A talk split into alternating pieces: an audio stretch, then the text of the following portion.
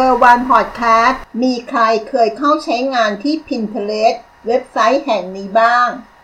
Pinterest จะเป็นเว็บที่มีแต่รูปภาพแต่อย่างเดียว พร้อมกับคำบรรยายสั้นๆ ของรูปภาพที่เราสนใจ Pinterest เป็นโซเชียลเน็ตเวิร์กที่นิยมกันมากทีเดียวจำได้ว่าครั้งหนึ่งไปพบรูปมีคำว่า นาฬิกาชีวิต ก็รู้สึกสนใจว่ามันคืออะไร ในรูปนั้น ก็จะแสดงเวลาในแต่ละช่วงใน 24 ชั่วโมง เริ่มตั้งแต่เช้าจนครบรอบ ว่าเราจะต้องดำเนินชีวิตในแต่ละช่วงเวลาอย่างไร ถามว่าตรงกับชีวิตตนเองไหม ก็คงต้องตอบว่าไม่ตรงสักทีเดียว แต่ก็มีบางส่วนที่คล้าย ทั้งนี้ก็ขึ้นอยู่กับไลฟ์สไตล์ของแต่ละคน ไม่ว่าจะเป็นการตื่นนอน การใช้ชีวิต การทานอาหาร การทำงาน การออกกำลังกายและอื่นๆ ก็จะมีผลอย่างแน่นอน วันนี้ก็เลยอยากนำสิ่งที่รู้นาฬิกาชีวิต จากการได้อ่านบทความในเว็บไซต์ของโรงพยาบาลเปาโรพหลโยธิน 20 มกราคม 2563 มาเล่าสู่กันฟัง ชื่อบทความนี้ ก็คือคืนชีพ ความสดใส สมดุลให้ร่างกาย เรียนรู้ไบโอโลจิคอลคล็อก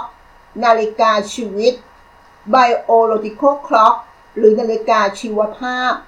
หรือที่หลายๆ คนคุ้นชินกันดี ในคำว่า นาฬิกาชีวิต เป็นสิ่งที่ถูกติดตั้งไว้ในร่างกายของมนุษย์ ที่จะคอยบอกเวลา ในเวลาเราตื่นในยามเช้า หลับในตอนกลางคืน หรือรับประทานอาหารในช่วงเช้า กลางวันและเย็น เวลาในระบบของการออกกำลังกาย รวมถึงการขับถ่าย ซึ่งกิจกรรมเหล่านี้ก็จะสัมพันธ์กับธรรมชาติ ก็คือกลางวัน กลางคืน แล้วก็ปรับระบบต่างๆ ในร่างกาย โดยเฉพาะระบบฮอร์โมน ปัจจุบัน ผู้คนที่ทำงานในตอนกลางคืนทั้งที่เป็นเวลาหลับนอนตามกฎของนาฬิกาชีวิต แต่ยังคงดำเนินชีวิตอยู่ได้ ทั้งที่ดูเป็นการฝืนธรรมชาติ หรือฝืนนาฬิกาชีวิต มนุษย์เราเนี่ยสามารถปรับกลางวันให้เป็นกลางคืนได้หรือไม่นั้น ต้องขออธิบายว่าในร่างกายของเราจะมีตาที่สามอยู่ในสมอง เราเรียกสิ่งนี้ว่า ต่อมไพเนียดต่อมนี้จะคอยรับรู้แสงและความมืด โดยสร้างเมลาโทนิน เมื่อแสงลดลง หรือเมื่อถึงเวลามืด ให้เรารู้สึกง่วง นั่นหมายถึงว่า เวลานี้คือเวลาที่เราต้องเข้านอน เพื่อให้ร่างกายซ่อมแซมอวัยวะที่ถูกใช้งานมาตลอดทั้งวัน โดยสังเกตเห็นได้ว่า ในสัตว์ที่มีสปีชีส์ใกล้เคียงกับเรา เช่นลิงเนี่ยก็จะเห็นว่าลิงเนี่ยมันหลับในตอนเวลากลางคืนไม่ออกมาปีนต้นไม้ แต่คนเราอย่างไม่หลับ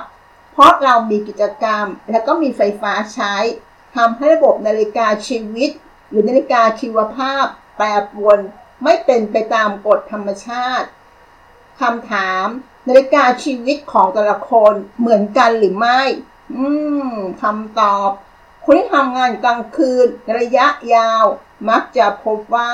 เมื่ออายุมากจะมีอัตราพบเรื่องของโรคมะเร็ง โรคหัวใจ หลอดเลือดในสมองมากกว่าคนที่นอนปกติ เพราะชีวิตเสียสมดุล ถ้าไม่เชื่อ ลองสังเกตดูตัวเอง หากไม่นอนสักหนึ่งคืน แล้วชดเชยด้วยการนอนกลางวัน เราเองก็ยังรู้สึกนอนไม่เต็มอิ่ม ตื่นมาก็ไม่สดใส ยังไงก็ต้องเสียเวลานอนตอนกลางคืน ดังนั้นนาฬิกาของทุกคนจึงเหมือนกัน คนทำงานตอนกลางคืน แล้วใช้เวลากลางวันในการนอน แต่ปรับแสงให้มันมืด เหมือนเช่นนอนกลางคืน เพื่อหลอกร่างกายทำได้หรือไม่คำถามนี้ก็น่าสนใจคำตอบก็คือไม่ได้ เพราะนาฬิกาถูกตั้งมาให้รับกับธรรมชาติ ก็คือพระอาทิตย์ขึ้น พระอาทิตย์ตก สังเกตดูเวลาเดินทางไปต่างประเทศ ที่เวลากลางวัน กับกลางคืนมันสลับกัน เช่น ในประเทศอเมริกา แม้ว่าเราเดินทางไปถึงตอนกลางวันที่มีแสงแดด เราก็ยังรู้สึกง่วง เพราะนาฬิกาชีวิต เราติดตั้งเช่นนี้ แต่ระยะหนึ่งเราจะปรับได้ ซึ่งต้องใช้ระยะเวลาประมาณ 1 สัปดาห์ นั่นก็คือร่างกายจะปรับเข้าหาธรรมชาติ แต่สำหรับคนที่ทำงานตอนกลางคืน แล้วนอนกลางวันได้นั้น เป็นเพียงแค่ความเคยชินเท่านั้นเอง แต่นาฬิกาชีวิต นาฬิกาชีวภาพไม่ได้ปรับตามคำถาม เมื่อเราใช้ร่างกายสลับกับนาฬิกาชีวิต อะไรจะเกิดขึ้นบ้างคำตอบ ปัญหาเบื้องต้นคือการนอนไม่พอ ซึ่งเสี่ยงต่อการเกิดโรคหัวใจสูงกว่าคนที่ใช้ชีวิตตามระบบของนาฬิกาชีวิต เพราะโดยปกติ คนเราควรนอน1ใน3เวลาชีวิตตามรอบนาฬิกาชีวิต เราควรตื่นนอนช่วงเวลาตีห้าถึง6โมงเช้า เพราะฮอร์โมนคอร์ติซอลจะรังซึ่งเป็นฮอร์โมนที่กระตุ้นให้เราลุกขึ้นมาทำงาน ฮอร์โมนชนิดนี้จะดึงน้ำตาลในร่างกายไปใช้เพื่อสร้างพลังงาน เมื่อน้ำตาลถูกนำไปใช้ เราจะรู้สึกคิ้วในช่วงเวลาตอนเช้าก็คือ เวลาประมาณ 7 โมงถึง 8 โมงเช้า และเราต้องรับประทานอาหารเช้า ผ่านไปอีก 4 ชั่วโมงต่อมา เราก็รับทานอาหารต่ออีกครั้งหนึ่ง เนื่องจากน้ำตาลในเลือดของเราเริ่มต่ำลง จนกระทั่งเวลาสี่ทุ่มหรือ 22 นาฬิการ่างกายของเรา จะเริ่มสร้างเมลาโทนินทำให้เราเริ่มง่วงนอน เข้าสู่สภาวะของการหลับอีกครั้ง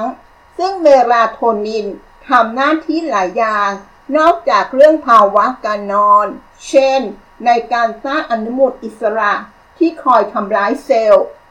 จึงไม่น่าแปลกเลยว่า หากผู้หญิงที่อดนอน จะมีความเสี่ยงต่อการเป็นมะเร็งเต้านมเพิ่มขึ้นคำถาม เราควรปรับนาฬิกาชีวิตอย่างไรคำตอบ คุณภาพของการนอนเป็นเรื่องสำคัญ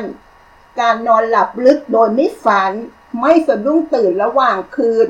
ได้เวลาหลับพักผ่อนอย่างเพียงพอนั้น การที่ร่างกายได้รับการซ่อมแซมฟื้นฟูทำให้ไอวัดทำงานได้ดีขึ้น ดังนั้นเราควรปิดไฟให้มืดสนิท และปลีกเลี่ยงการเล่น หรือดูมือถือก่อนนอน 90 นาที ปกติเราเล่นมือถือก่อนนอนใช้เวลานานแค่ไหน ถึง 90 นาทีไหม คนส่วนใหญ่น่าจะตอบว่าไม่เนาะรวมทั้งตัวเองด้วยนะคะ ในส่วนของผู้ที่จำเป็นต้องทำงานกลางคืน สิ่งที่ทำได้คือการหลับในช่วงกลางวัน เพื่อทดแทนและหาเวลาออกกำลังกาย ตลอดจนรับประทานอาหารที่มีวิตามินซีสูงสูงเนื่องจากการอดนอนทำให้ภูมิต้านทานต่ำลงด้วยเช่นกัน กลับมาดูชีวิตของตัวเราเอง ว่าแต่ละช่วงเวลาเราทำอะไรบ้าง ขอแบ่งปันเรื่องของตัวเองก็แล้วกัน น่าจะง่ายและใกล้ตัวที่สุดณปัจจุบันตื่นนอนโดยการตั้งนาฬิกาปลุกจากมือถือ ในเวลาตีสี่ครึ่ง ภารกิจแรกที่ทำก็คือภารกิจส่วนตัวประมาณครึ่งชั่วโมง เสร็จประมาณสักตีห้าเป็นเวลาที่พร้อมออกกำลังกายด้วยการวิ่ง ซึ่งจะวิ่งแต่เต็มห้าจนถึงประมาณสักหกโมงครึ่งพร้อมกับพาน้องหมาสองตัวที่บ้านไปด้วย ให้มาออกกำลังกายด้วยกัน เพราะว่าคิดว่าสุขภาพของน้องหมา ก็จะเป็นเหมือนคล้ายๆกับสุขภาพของคน ก็เลยพาไปออกกำลังกายด้วยกันปกติน้องหมาที่อยู่ที่บ้านเนี่ย ถ้าเขาอยู่บ้านเนี่ยเขาก็จะนอนเป็นส่วนใหญ่ มีออกมาเห่าออกมาเดินบ้าง แต่ก็ไม่ค่อยเยอะ แต่ถ้าเขาออกมานอกบ้านเนี่ยเขาจะไม่นอน อย่างน้อยเขาก็จะเดิน แล้วก็วิ่งตามเราบ้าง แต่ก็ไม่ได้วิ่งตลอด วิ่งเป็นช่วงๆเพราะว่าหมาส่วนใหญ่เนี่ยเขาจะมีเขาจะไม่มีเหงื่อเหมือนกับของคนเรา ทำให้เขาต้องหายใจด้วยการใช้ปาก ดังนั้นเขาก็จะอ้าปากตลอดเวลา ยิ่งวิ่ง ยิ่งเดินกับเรานานเท่าไหร่ เขาก็จะลิ้นห้อยมากขึ้น จนบางครั้งลิ้นยาวมาก กลับมาที่การวิ่ง ซึ่งจะออกมาวิ่งในซอยบ้าน ด้านหลังจะไม่ค่อยมีรถผ่านมากนะซึ่งจะเริ่มต้นก่อนวิ่งก็คือการ warm up ก็จะไปค้นหาในเว็บไซต์ว่ามันจะมีท่าอะไรบ้าง ที่ใช้ในการ warm up ก็ได้มาสักประมาณ 18ท่าขอยกตัวอย่างพื้นๆให้กันแล้วกันนะคะ มีอะไรบ้างที่เริ่มต้นก็คือแต่งแขนปกตินะคะเหมือนกับเราวิ่งหรือเราเดินก็แต่งแขนปกติ แล้วก็เริ่มแต่งแขนสูงขึ้น สูงขึ้น การยกมือหมุนไหล่ไปกับ การยกแขนสูงทั้งสองข้าง แล้วก็โยกซ้ายโยกขวา จนครบทั้งหมดประมาณ 18ท่า ก็น่าจะใช้เวลาในการวอร์มอัพประมาณสัก 10-15 นาที แล้วแต่ความขยันว่าแต่ละเวลาเนี่ยแต่ละท่านจะใช้เวลานานแค่ไหน หลังจากเสร็จการวอร์มอัพแล้ว ก็จะเริ่มวิ่งอย่างต่อเนื่องโดยมีเป้าหมายว่าวิ่งให้ครบ 26 รอบ ก็จะมีจุดเริ่มต้นและจุดสิ้นสุดของของในซอยบ้าน ซึ่งก็จะกินประมาณสักสามซอยสามสี่ซอยย่อย จะวิ่งไปลักษณะของเส้นตรงเพราะมันเป็น คล้ายๆกับทางทางเชื่อมก็จะวิ่งเส้นเส้นหลักเป็นเป็นเป็นเป็นเป็นเส้นในการวิ่ง ก็ประมาณสักยี่สิบหกรอบก็ใช้นิ้วมือในการนับเพราะบางทีเราวิ่งไปนับไปเนี่ย มันก็จะมีปัญหาในการสับสนเรื่องของการวิ่งเพราะบางทีเราก็จะลืมบางที เราก็จะไปคิดโน่นคิดนี่ แล้วระหว่างวิ่งเราจะมีฟังหมดแคสไปด้วย แล้วบางทีเราก็จะหลงลืมได้ว่าเราวิ่งไปกี่รอบแล้วก็จะใช้มือในการนับรอบก็คือ หนึ่งสองสามก็ยกมือสองข้างทั้งซ้ายทั้งขวาในการประกอบว่าเราวิ่งไปละกี่รอบแล้ว ก็ประมาณสิบยี่หกรอบ เมื่อเราวิ่งครบประมาณสักห้ารอบเนี่ย เราก็จะเริ่มจิบน้ำเป็นระยะระยะ คือระหว่างวิ่งเนี่ย เราควรจะต้องดื่มน้ำถ้าเราวิ่งต่อเนี่ยนึกที่ไม่ดื่มน้ำเลยเนี่ย มันคงจะไม่เหมาะกับร่างกาย เพราะร่างกายเราจะเสียน้ำค่อนข้างเยอะแล้วระหว่างวิ่งเนี่ยก็จะทำการจิบน้ำประมาณครบห้ารอบ พอเราวิ่งครบ 26 รอบแล้วเราทำการคูลดาวน์โดยการเดินน่าจะประมาณสักครึ่งชั่วโมงนี้ขึ้นอยู่กับกับภาวะอื่นๆด้วยนะคะว่ามีเวลามากน้อยแค่ไหน ก็จะคูลดาวน์โดยการเดิน จนครบเวลาก็จะเสร็จสิ้นประมาณสักหกโมงครึ่งหลังจากเราวิ่งเสร็จแล้วเนี่ยก็จะมาเตรียมอาหารเช้า มาทานอาหารเช้าตั้งแต่ประมาณหกโมงครึ่งจนถึงเก้าโมงเช้า ก็แล้วแต่นะว่าจะเสร็จเร็วเสร็จช้านี่ขึ้นอยู่กับภารกิจในแต่ละวันว่ามีอะไรเพิ่มเติมมาบ้าง พอเราทานอาหารเช้าเสร็จล้วก็อาบน้ำเตรียมมาทำงาน ก็อาจจะเป็นการเรียนออนไลน์อ่านหนังสือให้กับผู้พิการทางสายตาบทนี้อ่านมานานแล้วนะคะ จิตอาสาตรงนี้แล้ววันหลังจะคุยเรื่องนี้ให้ฟังว่าเออจิตอาสาในการอ่านหนังสือให้ผู้พิการทางสายตาเนี่ย เราทำยังไงนะคะแล้วก็มีอื่นๆ ก็จะเป็นการใช้คอมพิวเตอร์เป็นหลัก จนถึงเย็นก็จะทานอาหาร จะไม่ทานอาหารทั้งวันเพราะความรู้สึกว่าเราทานอาหารเช้าถึงแม้ว่าเราจะทานเช้าก็จริงเจ็ดโมงแปดโมงเนี่ยเราถึงเวลากลางวันมันไม่ค่อยหิวรู้สึกว่าเรายังอิ่มอยู่อะรู้สึกว่ามันเร็วไปก็จะอาจจะทานขนม ทานน้ำทานนมระหว่างระหว่างวันแทนแล้วก็จะเริ่มมาเริ่มกลางวันเลยจะไม่ทานนะคะก็จะเสร็จภารกิจต่างๆประมาณสี่โมงหรือห้าโมงหรือหกโมงนี่แล้วแต่ เราก็จะเริ่มทานอาหารเย็น แต่จะพากิจทานอาหารเย็นแล้วก็จะล้างภาชนะทั้งหมดก็คือทั้งวันจะไม่ได้ล้าง เช้าก็ไม่ได้ล้างกลางวันนี้ก็ไม่ได้ทาน ก็มาตอนเย็นก็คือจะล้างทีเดียว